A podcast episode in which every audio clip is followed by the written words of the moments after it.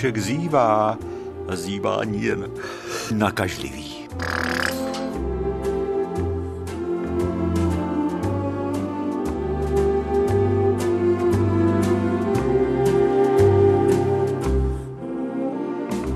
No to je pěkný začátek.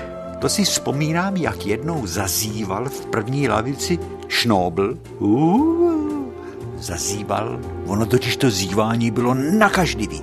Každý zývání je tak nakažlivý. Co s tím? Vstyk, pan učitel Vachtl řekl. Otevřít okna nejdřív jsme museli. Otevřít okna a dechat zhluboka a na bobek a vstyk. Dřepy jsme museli dělat. A dechat zhluboka, dechat zhluboka a hned nás to zývání přešlo.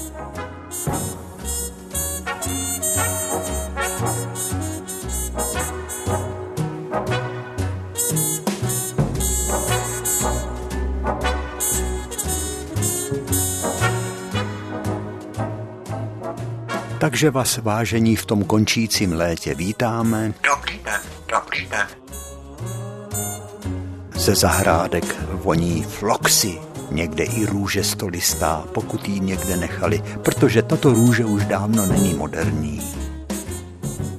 Jako ani my už nejsme moderní, naše generace není moderní.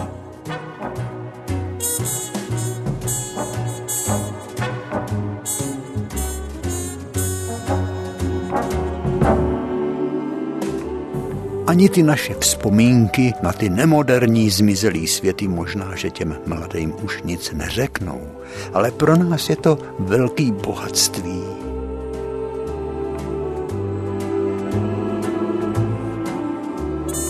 Příhody, které se odehrávaly před 50 a víc lety, já je mám vrytý do paměti a vy jistě taky, jako kdyby se odehrály včera. Je to 50, možná 60 let.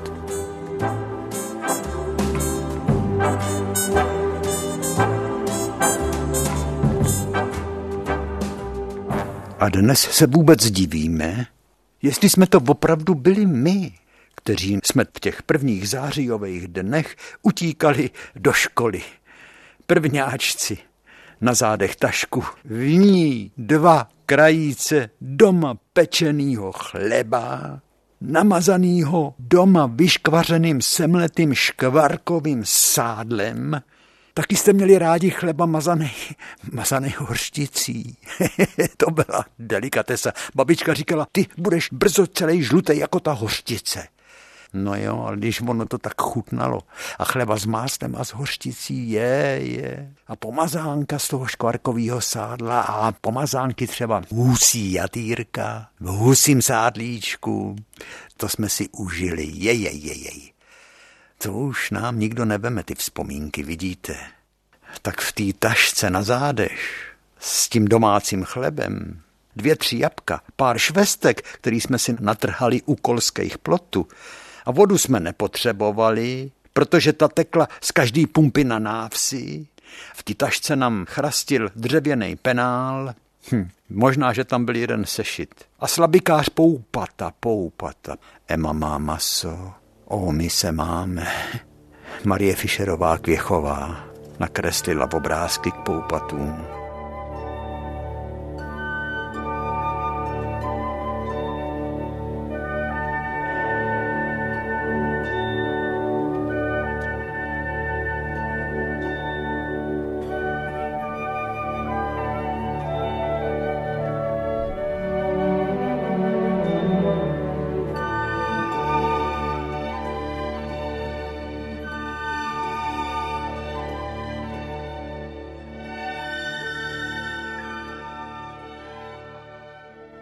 A hlavně v té tašce byla břidlicová tabulka.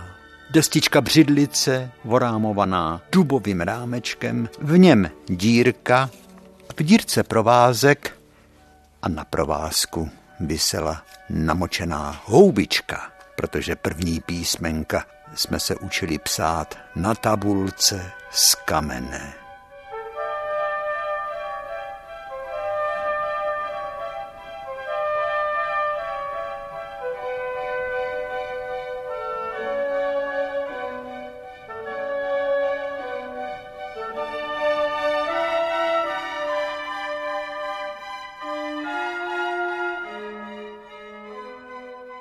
Čem jsme to tenkrát do té školy chodili. To nebyly žádný značkovaný tepláky nebo bundy, je, je to svetr do nekonečna přeplejtaný, pumpky přešívaný, podkolenky zašívaný. Možná, že ty první zářijový dny jsme chodili jen tak v plátěnkách na boso nebo v kožených bagančatech, protože byla válka a to se fasovaly boty, to, je, to byly na poukaz boty, takže nám je maminka kupovala, ale museli být pořádně veliký, tak se nám v tom šoupala noha. No, taky jsme chodili bosy. Holky nosily punčocháče, punčocháče s vytahanýma kolenama. Na hlavách měli šátky. Suchínky na kšandičkách, blůzičky a vlásky jim tak hezky voněly. Ta škola po každých prázdninách, všechny školy po každých prázdninách voněly vydrhnutejma podlahama a čerstvě vybílenejma zdrma. Hm. Ta naše Pavlíkovská škola taky samozřejmě. Ten svěží vzduch z těch čistých zdí a taky voněli kalamáře, zapuštěný do desek lavic. Voněli ingoustem, aby jsme měli z čeho dělat kaníky. To přišlo až později. Nejdřív jsme začali psát na těch břidlicových tabulkách. No a otevřenýma oknama pronikal do naší třídy šum dění na návsi, protože pod oknama hned vedla silnice, tam kolikrát řinčeli povozy, už dávno bylo obilí svezený do stodol a mlátilo se. Ale na pole se jezdilo dál, protože se jezdilo vorat a sekat jetel a Vojtěžka, aby bylo čím krmit.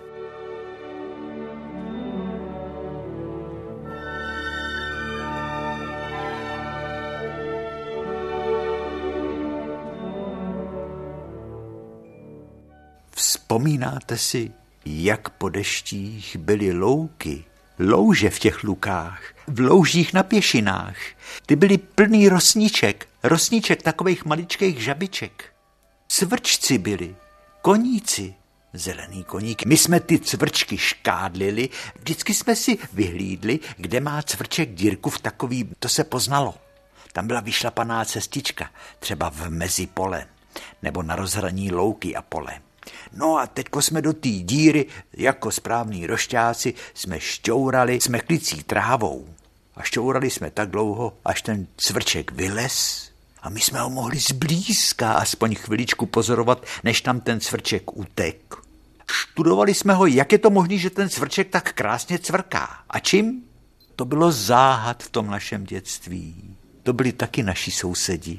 Stejně jako koťátka, králíci, holuby, nebo i ty vlaštovky, i brabci, křepelky, koroptve, zajíci, to všecko byl náš svět, to všecko nerozlučně do toho našeho dětského světa patřilo.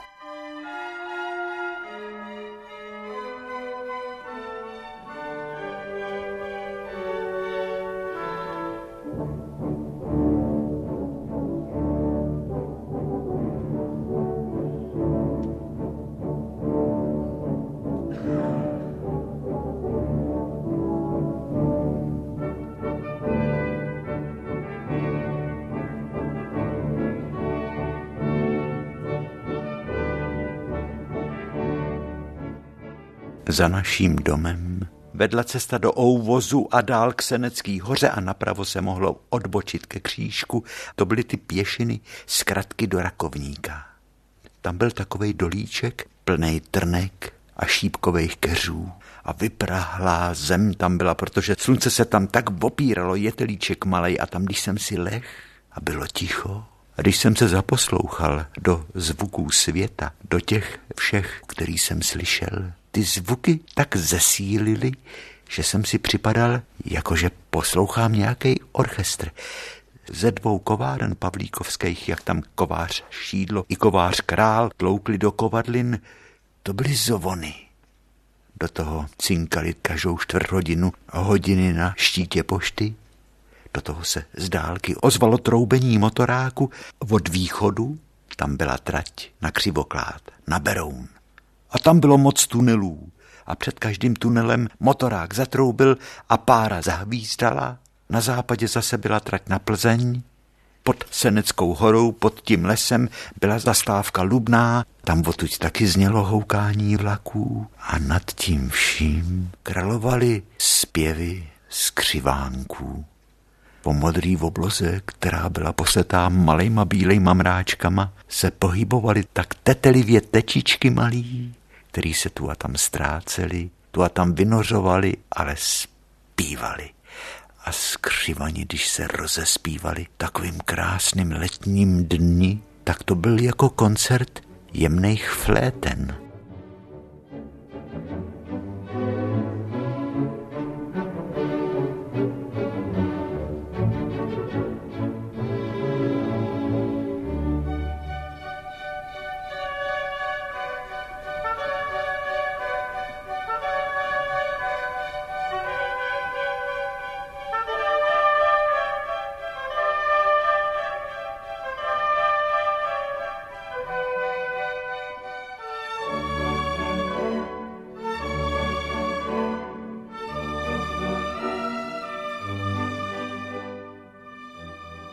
Když dozrávalo obilí, tak krajina byla taková dozlatová a vlnila se v závanu větru ty obilní pole. Ale teď krajina tak bublá, jako když babička vařívala krupicovou kaši. To léto vydávalo svý nejvzácnější plody. Sláma vonící létem, i když byla vymlácená, i když prošla mlátičkou, nebo snad právě proto, že prošla mlátičkou, tak jako kdyby se to teplo toho léta v té slámě probudilo, vždyť právě z toho slámy, jako koruny králů ze zářícího zlata, zdobili tenkrát celý kraj, z toho slámy zdobili dny pomalu končícího léta. Už když jsme ty otýpky, vymlácený slámy, nosili a pečlivě skládali na dvorech, na zahradách, Často i na polích, protože mlátičky stávaly i uprostřed krajiny. Tam, kde byl velký lán obilí, třeba pšenice, tak si tam sedlák přitáh mlátičku, ovšem takovou mlátičku poháněla lokomobila, parní stroj, do který se přikládalo uhlí.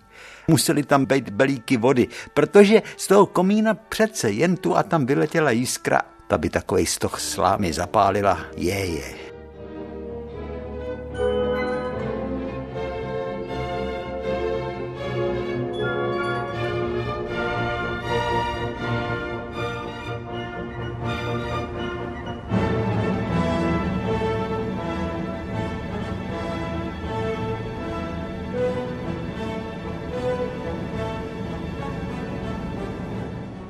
To byla krása taková lokomobila. Pan Šíma ji obsluhoval. Přikládal velkou lopatou ze zvláštní rukovětí dřevěnou, aby se dobře držela. Takový černý lesklý uhlí se přikládalo do lokomobil. No nebo taky takovou mlátičku taky poháněl traktor, když byl k tomu zvlášť uspůsobený, když se na něj dalo namontovat zařízení, kolo pro řemen.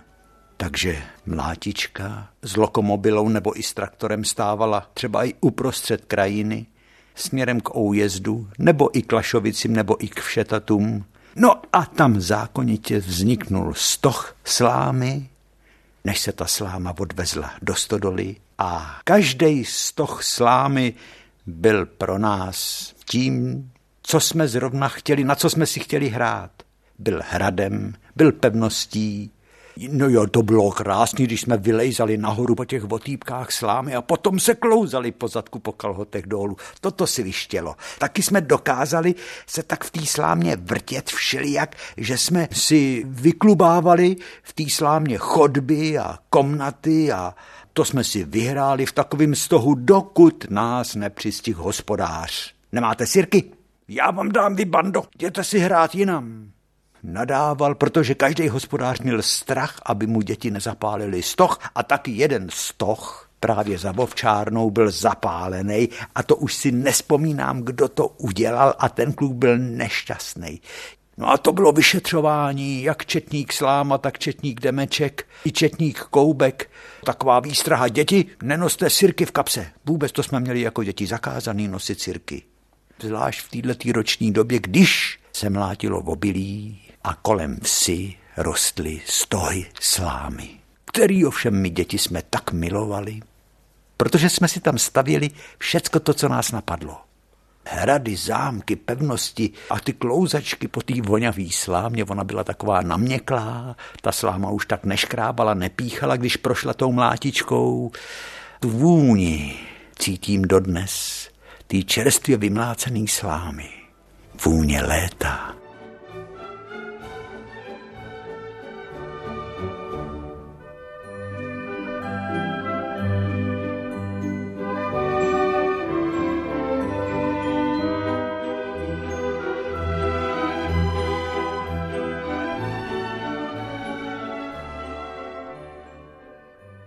Ty stohy ani mlátičky, ani cesty, ani lokomobily a sentinely už dávno nejsou. O těch se nám jenom zdává, ani dráteníci, který volali drátovat, letovat, nebo vápeníci, který prodávali vápno a křičeli vap, vap, vapno, nabílení vapno. O těch se nám už jenom zdává, vid, Žaninko? A to prosím, to se nožku. Ty stohy byly bohatstvím našeho dětství. My jsme věděli, že když se strhne liák a my budeme blízko stohu a my do toho stohu zapadneme a zavrtáme se tam a zahrabeme se, tak se ocitneme v ráji, kam neprší. Budeme se koukat skrz ty stébla slámy na šňůry deště. To vypadalo, jako když u Jirkovských na divadle najednou spustí oponu. Tak se kolikrát strh liák. Ale my jsme byli ve stohu, v suchu. No a ocitli jsme se, tak jako kluci jsme, tak jako cítili k sobě takovou sounáležitost. A ocitli jsme se v tom čekání, v takovým zvláštním bezčasí. A čekali jsme se, až se to přežené, až se ten prch přežené. A bylo to zvláštní, krásný, dětský bezčasí, plný klukovský sounáležitosti, klukovských snů. Co na mě, Žan, dopískáš, když já tady se pouštím do takových Nemá nic lepšího na práci, než že mě ruší. Ty jsi opice. Opice, opice, opice, opice.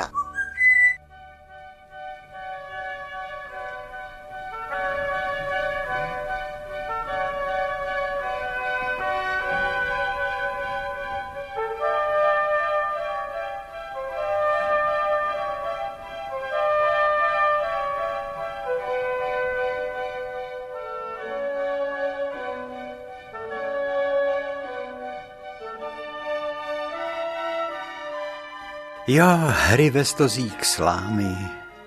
Oni totiž ty stohy vonili. Vonili tak trošku jako droždí, jako kvasnice. Vzpomínáte si, když maminky řekli, skoč do konzumu pro kvasnice, pro droždí?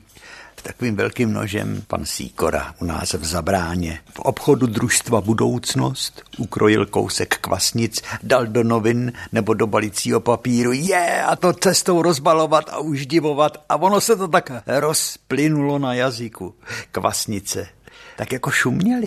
To byla nezaměnitelná chuť a podobně voněla čerstvě vymlácená sláma jako kvasnice. Takže ty hry ve stozích slámy taky zdobily to naše dětství a když byl vlhký rok a úroda obilí, tedy i slámy byla bohatá, tak ty stohy slámy často zůstávaly stát v polích, až do příštího jara tam stály ty stohy a to se museli ty stohy zamíchat do kompostu a s kompostem se rozvážely po polích protože tak se taky hnojilo. Tak jsme viděli, jak takový stoch v poli postupně ztrácí tu zlatavou zář, šedne, mráz ho spálí, sníh ho zakryl a přitlačil k zemi a na jaře stálo v poli takový bachratý, šedý svědectví tý bohatý úrody minulýho léta.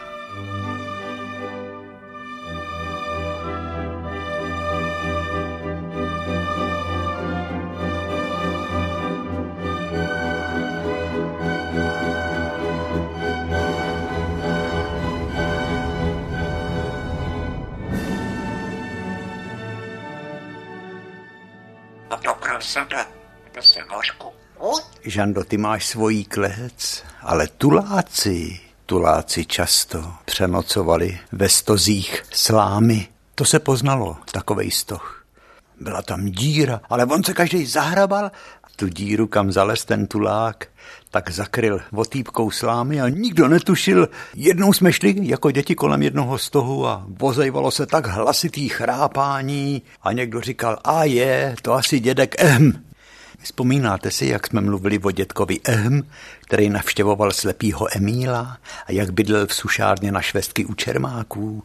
Ten, jak šel kolem nějakého stohu, zahrabal se tam a už pochrupoval a bylo slyšet jen chrápání. A protože kašlal, tak my děti jsme nevěděli nic lepšího, než že jsme mu říkali vošklivě dědek Ehm. Rošťáci jsme byli.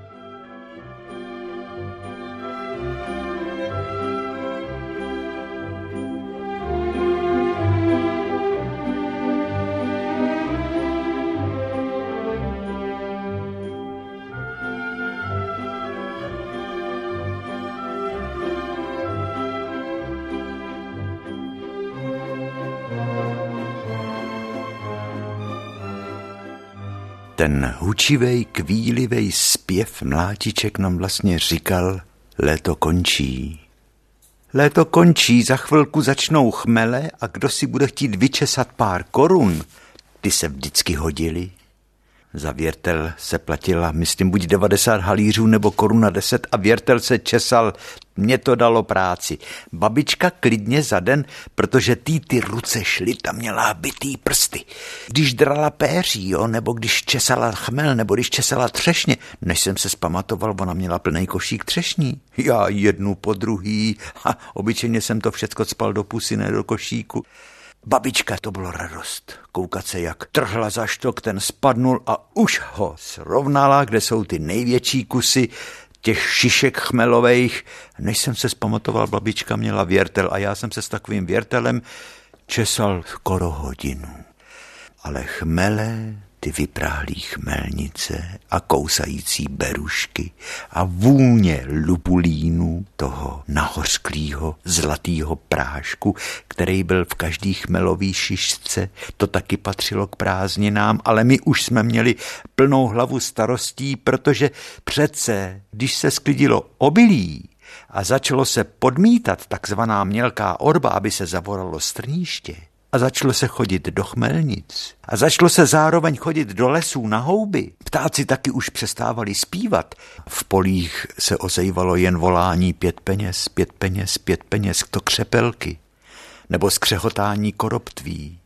Ale my už jsme v hlavě měli to, jak budeme si koupit sešity a modrý balící papír, do kterých zabalíme každý sešit, každou knížku, poupata, slavikář, vědu, protože škola už byla v dohledu. To první září, ten první den školního roku a školní potřeby a tušky péra, to už se nám to tady svíralo. To už léto tu rajskou prozářenou náruč zlatem pomalu zavíralo pro nás děti.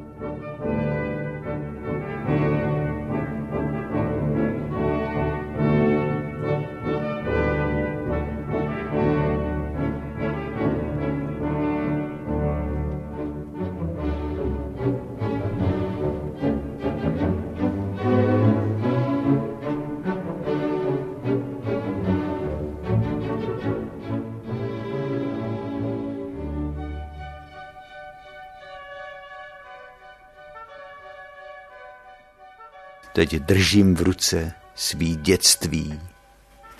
Je to malá knížka, červený hřbet z levného knihařského plátna, je zažloutlá, je o něco větší než pohlednice, je to památník. Na obálce je obtisk, jak švarnej šohaj v modrých kalhotách, v nablejskaných holinkách tancuje s dívkou v kroji která má červenou sukni kitkovanou zástěru a bílý rukávce a červený kitkovaný šátek. On má nějakou čepici s nějakým chocholem. Já ten památník teď otevírám a čtu. Pavlíkov 12.7.1943. Psáno krásně, vypsanou rukou. Vysoko, synáčku, vysoko hleď, za orly v oblaka, odvážně leď. Nebe je hranicí, kam až smíš jít, všechno se podaří. Umíš-li chtít. Jiří Vachtl. Můj pan učitel, ne první, ale druhý, můj první pan učitel, pan učitel Josef Lolber, o kterým už jsme mnohokrát mluvili, možná nás teď poslouchá, protože žije někde na severu v Chomutově. Vysoko synáčku, vysoko hleď. Za orly v oblaka odvážně leď. Nebe je hranicí, kam až smíš jít. Všechno se podaří, umíš-li chtít. Pavlíkov 12. 7. 1943 Jiří Vachtl.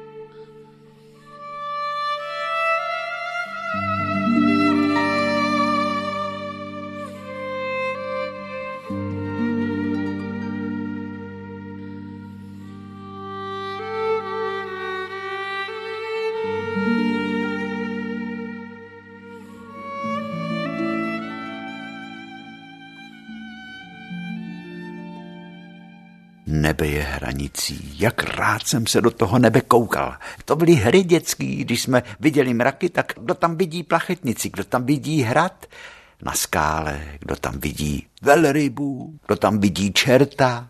Každý jsme tam viděli, co jsme si přáli. Jak jsem lehával sám na té mezi, vedle pěšinky, která vedla ke křížku. Léto vonělo žárem. Proč v dětství se přece tak rádi ptáváme, proč, mami, proč? Proč najednou, jak můj děda, tak i pan Truxa začali chodit voholi? A proč najednou kovář král si musí ke kování koní brát dva chlapy na pomoc?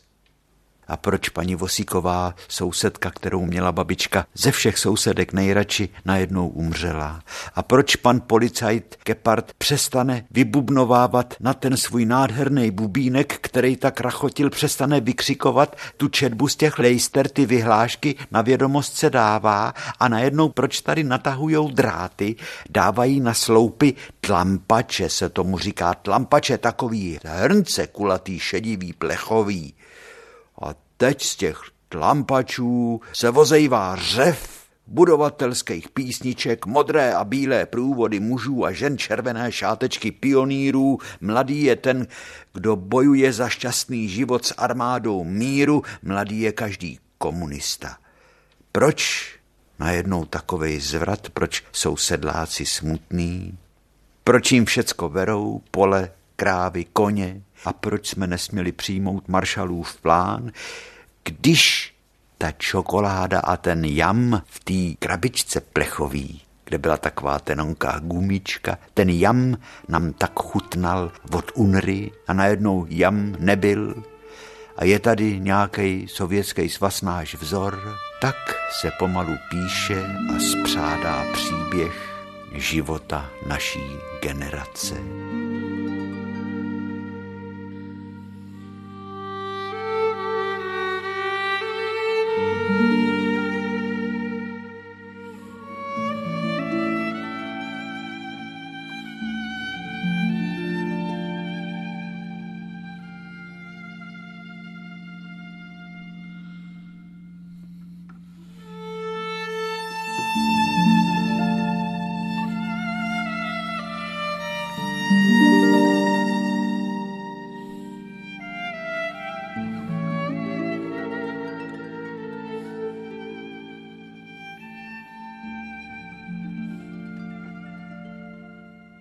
Do našich myslí se nezapomenutelně vril do paměti ten pohled na tu krásnou naší krajinu, na tu naši zem, na tu zušlechťovanou krajinu.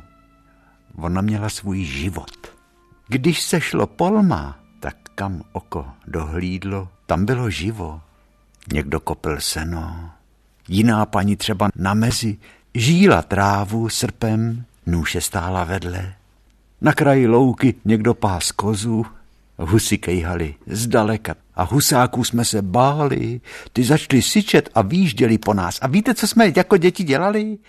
Na to někdo přišel, že jsme takhle dali ruku, jak bych to řekl. No, třeba s pravou rukou jsme vyjeli takhle, jo, dopředu proti té huse a syčeli jsme jako ta husa. Dělali jsme jakože ta naše dlaň je ještě větší zobák, než má ta husa.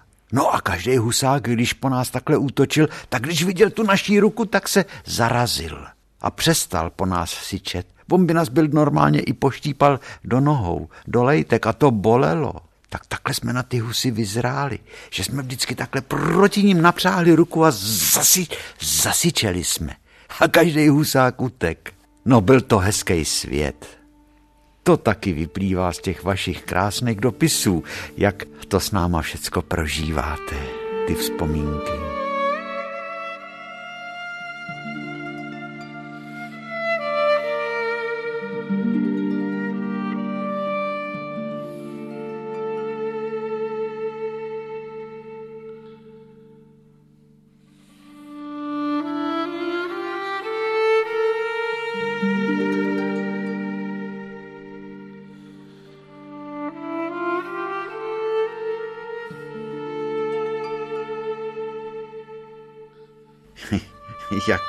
Se taky dbalo o to třeba, aby, aby bodlák nevykvet. Bodlák v bramborách, bodlák v obilí.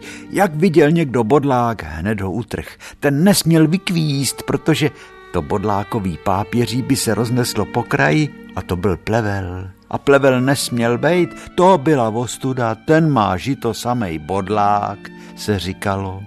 A už pověst takovýho hospodáře utrpěla.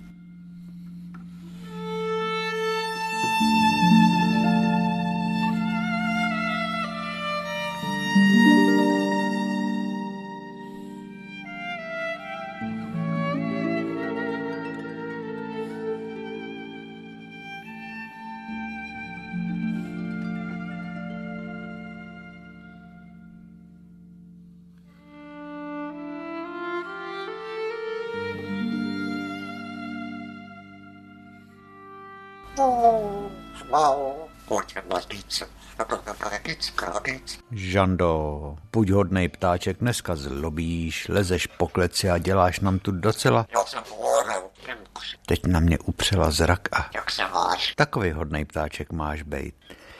Vejminkáři. To byli vlastně jakýsi takový důchodci. Důchodci, kteří dostávali důchod od svých dětí. Když pro ně celý život dřeli, a postavili třeba z gruntu nový statek, rozšířili polnosti a pro tu mladou nastupující generaci postavili třeba vedle starý chalupy ještě chalupu novou, nový stáje. No, to byl smysl života, jejich. Na to byli hrdí, když se tak jako rozhlíželi po těch svých dvorech. Na jedné straně byly stáje pro krávy, pro koně, na druhé straně byly zase vepříny. Každá taková selská usedlost začínala domem, který měl zápraží a musel být postavený na slunci, protože tam, kde je slunce, nejsou nemoci. Z oken se vyvalovaly jako rudý hrozny honzíky, pelargonie a vždycky před každým oknem kvetla bílá bezinka. Když prej u okna kvete bílá bezinka, tak do toho domu nemoc nevkročí, se říkalo. Ta bílá bezinka chrání ten celý dům před nemocema.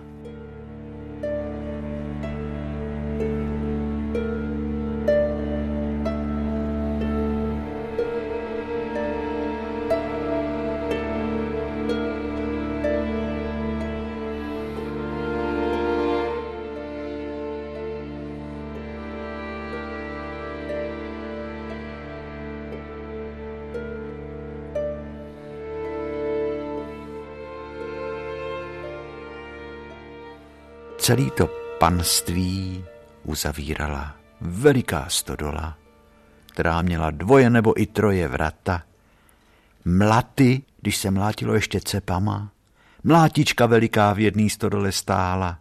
A za stodolou vždycky pokračovala zahrada A tam kolikrát za stodolou ještě byl žentour. Žentour to bylo takový zařízení, že kuň chodil dokola, otáčel takovým zvláštním strojem a ten pohyb toho, jak to teď říct, no, kuň chodil dokola, nebo i voli chodili dokola a roztáčeli soukolí a osy, nebo i řemeny.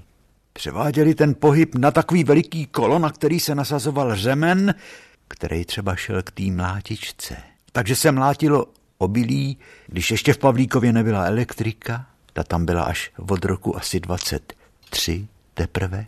Protože právě ty sedláci, kteří měli nakoupený žentoury, tak zabraňovali tomu, aby do Pavlíkova elektrika pronikla. Tak takhle se ukázali jako zpátečníci, vidíte. Tak tenkrát pavlíkovský sedláci, kteří měli nakoupený žentoury a měli hlas na obecním úřadě, tak nechtěli, aby do Pavlíkova vtrhla elektrika.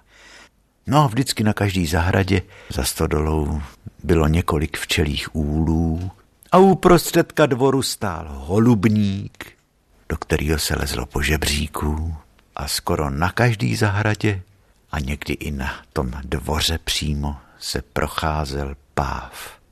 Symbol krásy. Většinu pánů vejminkářů jsem zažil.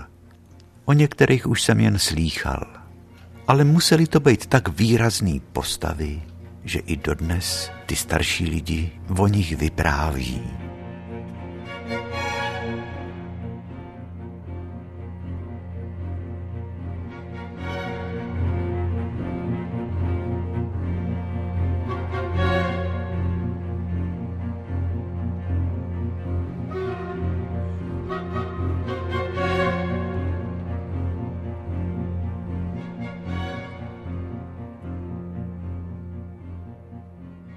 Třeba takovej pan Vostatek.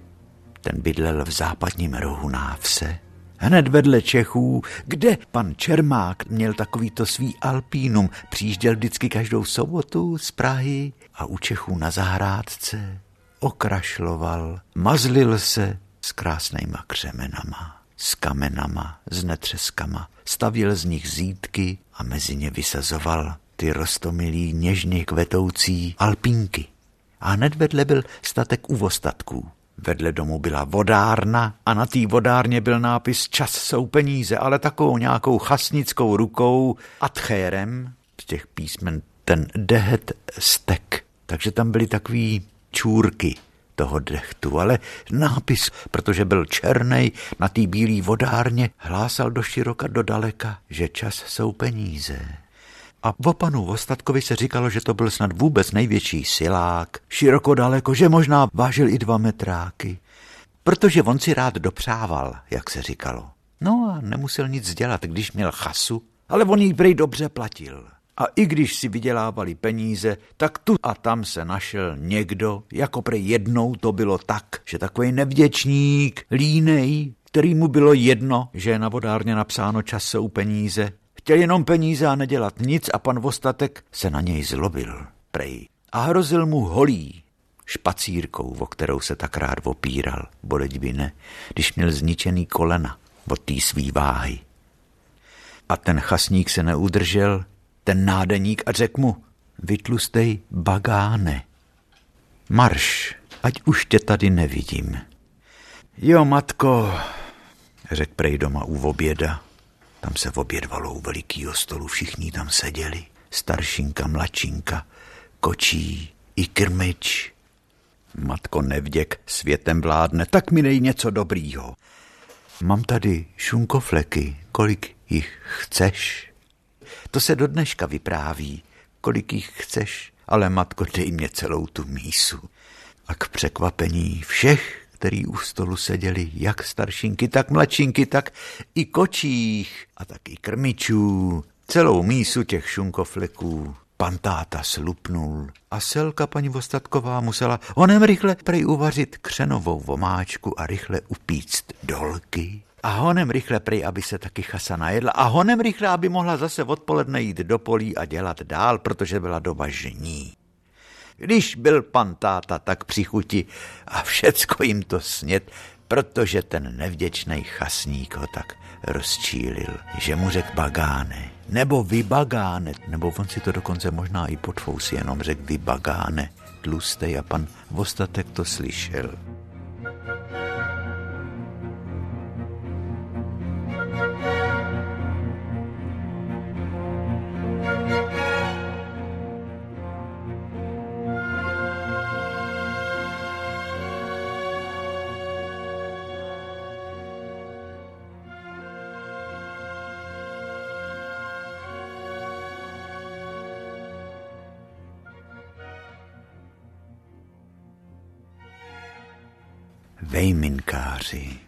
Těch v Pavlíkově bylo dost. On vejměnkaří, ale pan Hostinský Jirkovský ten nechal hospodářství synu Vencovi a sám byl každý den v šenku. Mohl vejměnkařit, ale on to nevydržel. Stáčel pivo do láhví. Nebo jak ten hezky dokázal natočit půl litr piva. On měl takový veliký dlouhý nůž a švihnutím, jediným švihnutím tu čepici té pěny odsek. To byl požitek koukat se na pana Jirkovského, jak odsekává čepici pěny z půl litru piva. Pěna s takovým jemným zasyčením padla do veliký mísy na tom výčepním pultu. No a vypráví se, vypráví se, že někdo z legrace protože se nedopitý pivo slivalo do velíku. Někdo z legrace ty slivky vylil prasatům do koryta. A to prej bylo takový dílo, co ty prasata dělali, že chlapi, co tam hráli karty, museli přestat hrát a šli ty prasata pozorovat. Nikdo nevěděl, že jsou opilí, jenom myslím, že to byl pan Staněk, kdo jim to pivo do toho koryta. Ten se potutelně smál protože ty prasata z té opilosti prej vyrazili dvířka uchlívka a lítali, honili se po dvoře jako blázni. To byl prej cirkus takovej, vydávali zvuky, který nikdy nikdo prej od prasat neslyšel. Jak se jako ty prasata prý smáli a uhnali se tak, že sebou potom praštili v rohu dvora a usnuli na zádech, prý měli nohy nahoře a s těma pry v tom slastným spánku opilosti třepali s těma nožičkama. Chlapi se řechtali a nevěděli, co se to s těma prasatama děje, až prej pan Staněk se přiznal, že jim tajně nalil všecko zbylý pivo, který stálo vedle šenku v tom kýblu, to, který chlapi nevypili. A oni ho prej vychlastali a takhle dopadli. A to prej některý lidi dopadnou ještě hůř, říkala paní Jirkovská ta vařila tak dobrý guláš. Je tam pořád na plotně v hospodě u Jirkovských bublal hrnec guláše. Ten guláš, co prej se vaří dlouho, to ty starý hospodský věděli, že čím díl se guláš vaří, tím je lahodnější, tím je sametovější. S péřovými knedlíkama, když si to někdo dal, nebo jenom s chlebem, je, to bylo. To byl život takovej plnej drobných radostí.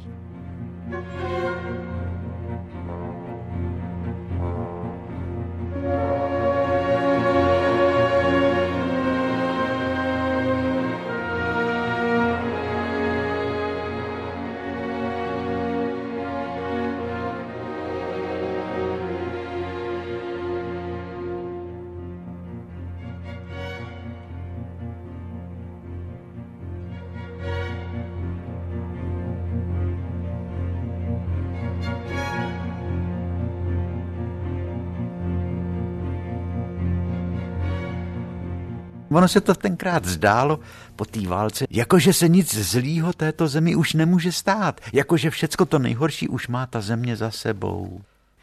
Viděl jsem, jak ten čas šel, jak ten zvláštní živel, ten plynoucí čas, který je ke každému tak spravedlivý, jak každýho z těch sedláků poznamenával, jak se během času vraceli z těch svých polí stále schrbenější a udřenější, ale nikdo si nestěžoval, brali to jako svůj úděl. V jejich životech se zdánlivě nedělo nic, ale přesto se událo toho tolik. Dvě války prožila tato generace a to nejhorší je teprve mělo potkat. To, když ty jejich stáje stichly a už nebylo slyšet řínčení řetězů přivázaných koní, ani dusot, když v noci tu a tam kůň hlasitě zadupal. To muselo být hrozný. To děsný ticho z těch stichlých stájí. I krávy, i koně sehnali do stáje společný, když tam bylo založené družstvo.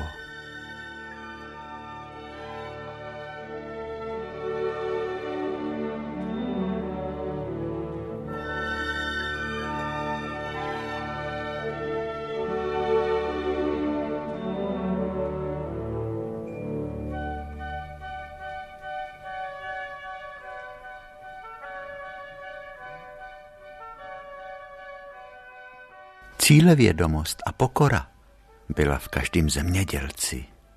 Protože to přece děláme pro ty naše děti, ne? Říkali. A přišly dny ponižování. Sedlákům se začalo říkat s pohrdáním bagán, kulak. No a už přestal být najednou ten uctívaný sedlák a pan hospodář. To jsou bagáni a kulaci jako kdyby život skončil. Sice chodili třeba do šenku Kirkovským hrát karty, ale všecko už bylo jiný, všecko bylo takový, no jako kdyby ty lidi najednou vyhořeli, vyhasli. Celý život jsme se dřeli a najednou nám to všecko vzali. Já jsem tam jednou šel Kirkovským asi pro pivo se čbánkem. V rohu stůl, tam vždycky se dávali ty karbaníci, hráli mariáž o desetníky. A najednou přišel, no jeden z těch křiklounů, jak na ně vykřikoval bagáni a kulaci na ty udřený lidi, který byli vo všechno okradený a O něm bylo známo, že vyfasoval pistoli. Oni to děti vykecali nám, v těm ostatním, aby se pochlubili, táto má doma pistoli. No a ty máš doma pistoli, mu říkali. A proč pak? A do koho pak chceš střílet do nás? A on mlčel jako zařezaný, neodpověděl zaplatil a vypařil se. Všecko to, co bylo po generace vybudovaný, ten řád najednou se zhroutil, protože když těm dětem, který zdědili ty grunty, ten režim tenkrát všecko vzal a oni měli živit ty svý rodiče, od kterých ty grunty dostali, a neměli z čeho je živit, když jim vlastně všecko bylo vzato, no tak najednou byli starosti. Vejměnkáři sice dostávali malý penze, ale takový, že to nestačilo. No. Místo toho, aby ti, kteří celý život dřeli a teď by si zasluhovali žít v takové pohodě, tak najednou přišly existenční starosti, jak uživit ty svý rodiče,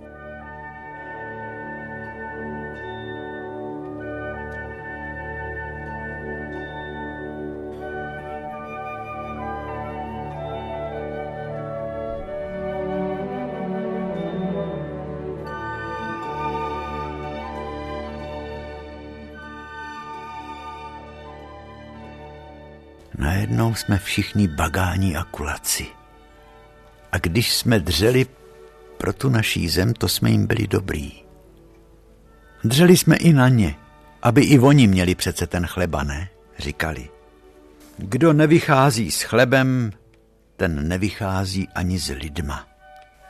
To je taky krásný přísloví.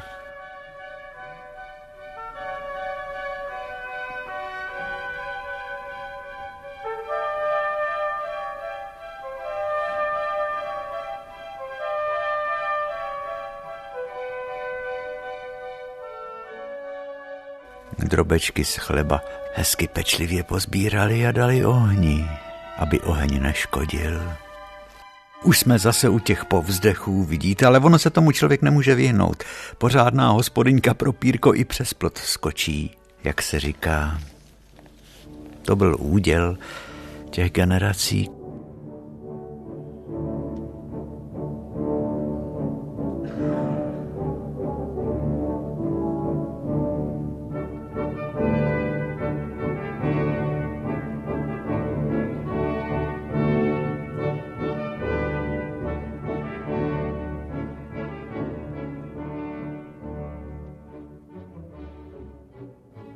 myslí naší generace se nezapomenutelně vril obraz té obdělávané, zušlechťované země.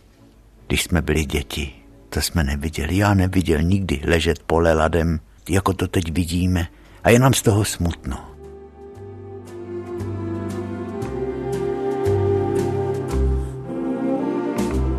Takže vážení a milí, my se musíme pro dnešek rozloučit.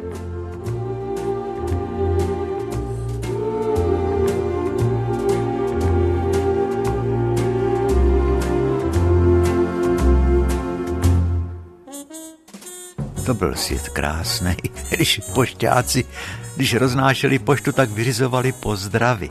Třeba pozdrav, který posílal pan Jirásek z Hořejší vsi, panu Kolskýmu k nám do Zabrány. Pozdravuje vás, bohouš. No to jsem rád, děkuju. Tak zase zítra, až tam půjdete s novinama, takže ho taky pozdravuju. Mu vyřiďte, jo? Takhle se lidi tenkrát měli rádi.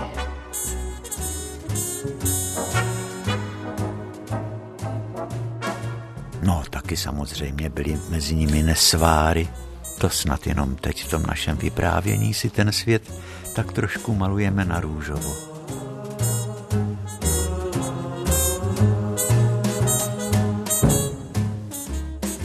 No jo, když kolem nás je to všecko tak rozbouřený, ta doba je taková, taková hodinka vzpomínek, snad vám přišla vhod.